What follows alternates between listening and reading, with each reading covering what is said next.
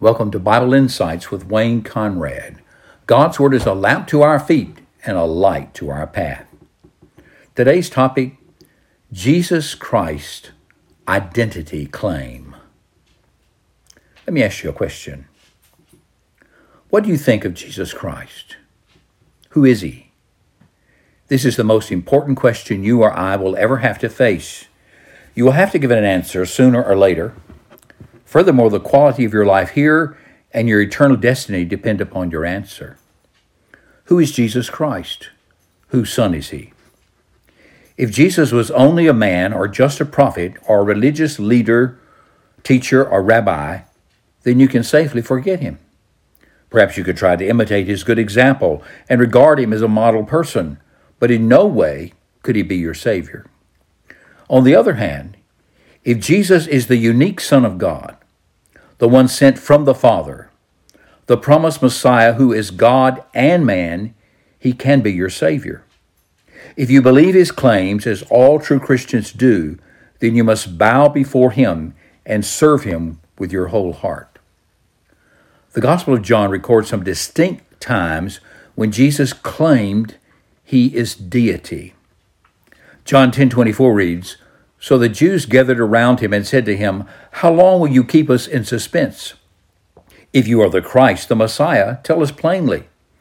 In response, Jesus, pointing to his works as from the Father and is giving eternal life to those who believe in him.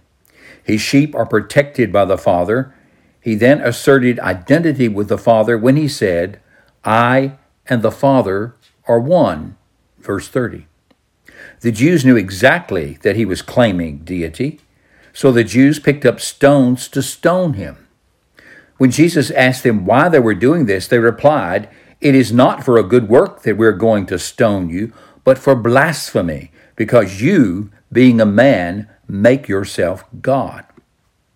In John 5 18, in the context of a Sabbath controversy, John writes, This was why the Jews were seeking even more to kill him, because not only was he breaking the Sabbath, but he was even calling God his own Father, making himself equal with God. Then Jesus claims the same prerogative as God, such as judgment and honor and life eternal.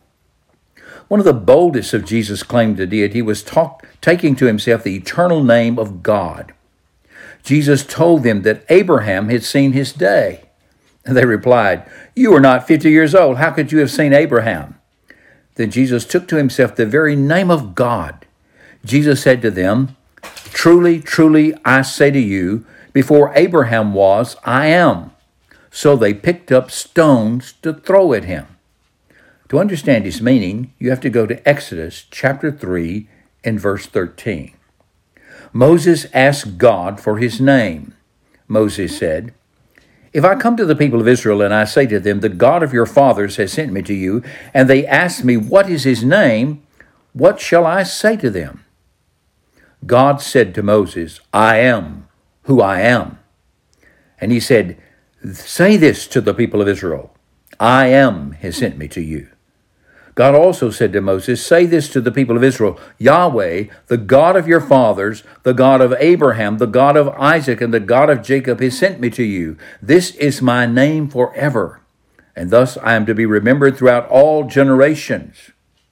In addition, every time Jesus proclaimed an I am statement, of which there are seven recorded in the Gospel of John, he is consciously asserting that he is God in the flesh. Jesus is not a creature, he's not a created being, but eternal deity who took to himself our humanness for us people and for our salvation. The Gospel of John was written for the express purpose of relating to us the identity and mission of Jesus of Nazareth.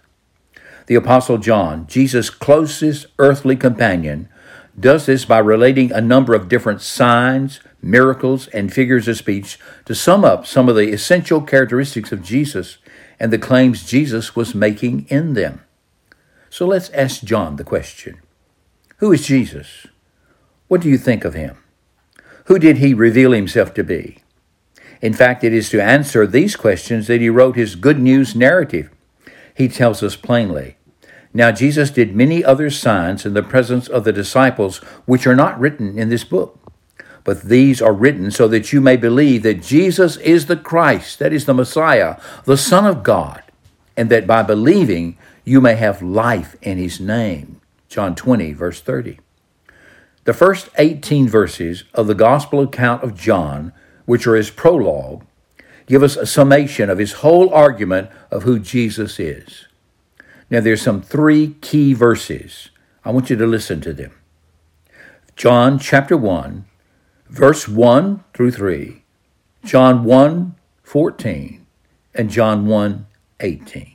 We read, In the beginning was the Word, and the Word was with God, and the Word was God. He was with God in the beginning. All things were created through him, and apart from him, not one thing was created that has been created. And the Word became flesh and took up residence among us, and we saw his glory. Glory is of the one and only from the Father, full of grace and truth. No one has seen God at any time.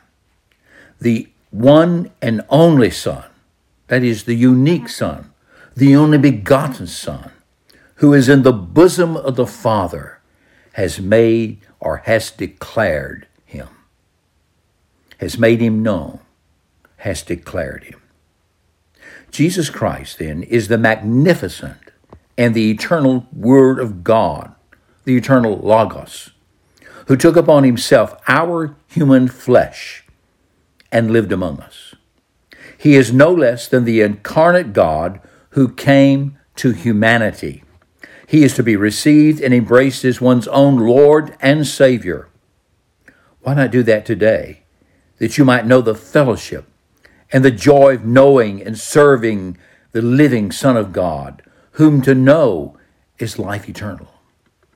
And if you have already bowed the knee to Him, and you already know Him, are in relationship with Him, then come to know Him even more by the study of His Word, by understanding the magnificence of His person, the effectiveness of His mission, and your purpose as one of His disciples to follow Him and to make Him known to others. Would you pray with me?